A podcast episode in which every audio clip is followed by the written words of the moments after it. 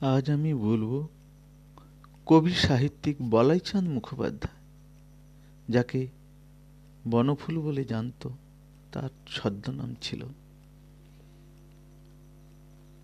উনিশে এপ্রিল আঠারোশো নিরানব্বই খ্রিস্টাব্দে বিহারের পূর্ণিয়া জেলার মণিহারিতে জন্মগ্রহণ করেন। উনিশশো সাতাশ সালে পাটনা মেডিকেল কলেজ থেকে ডাক্তারি পরীক্ষায় পাস করে। ভাগলপুরে তিনি কর্মজীবন শুরু করেন।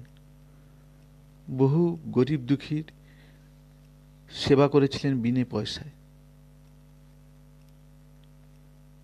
বহু গ্রন্থ, রচয়িতা, বনফুল, বাংলা সাহিত্যে ক্ষুদ্রতম ছোট গল্প, রচনার পথিকৃত উনিশশো বাষট্টি সালে হাটে বাজারে উপন্যাসের জন্য পেয়েছিলেন রবীন্দ্র পুরস্কার। উনিশশো ছিয়াত্তরে তিনি পদ্মভূষণ উপাধি পেয়েছিলেন। নয় ফেব্রুয়ারি উনিশশো উনআশিতে কলকাতায় জীবন অবসান হয়। বলাইচাঁদ মুখোপাধ্যায়। বনফুল।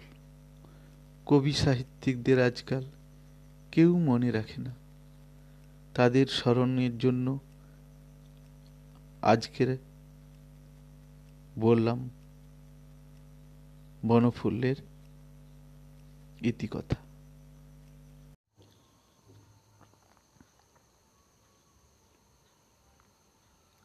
কবি প্রবোধ কুমার সান্যাল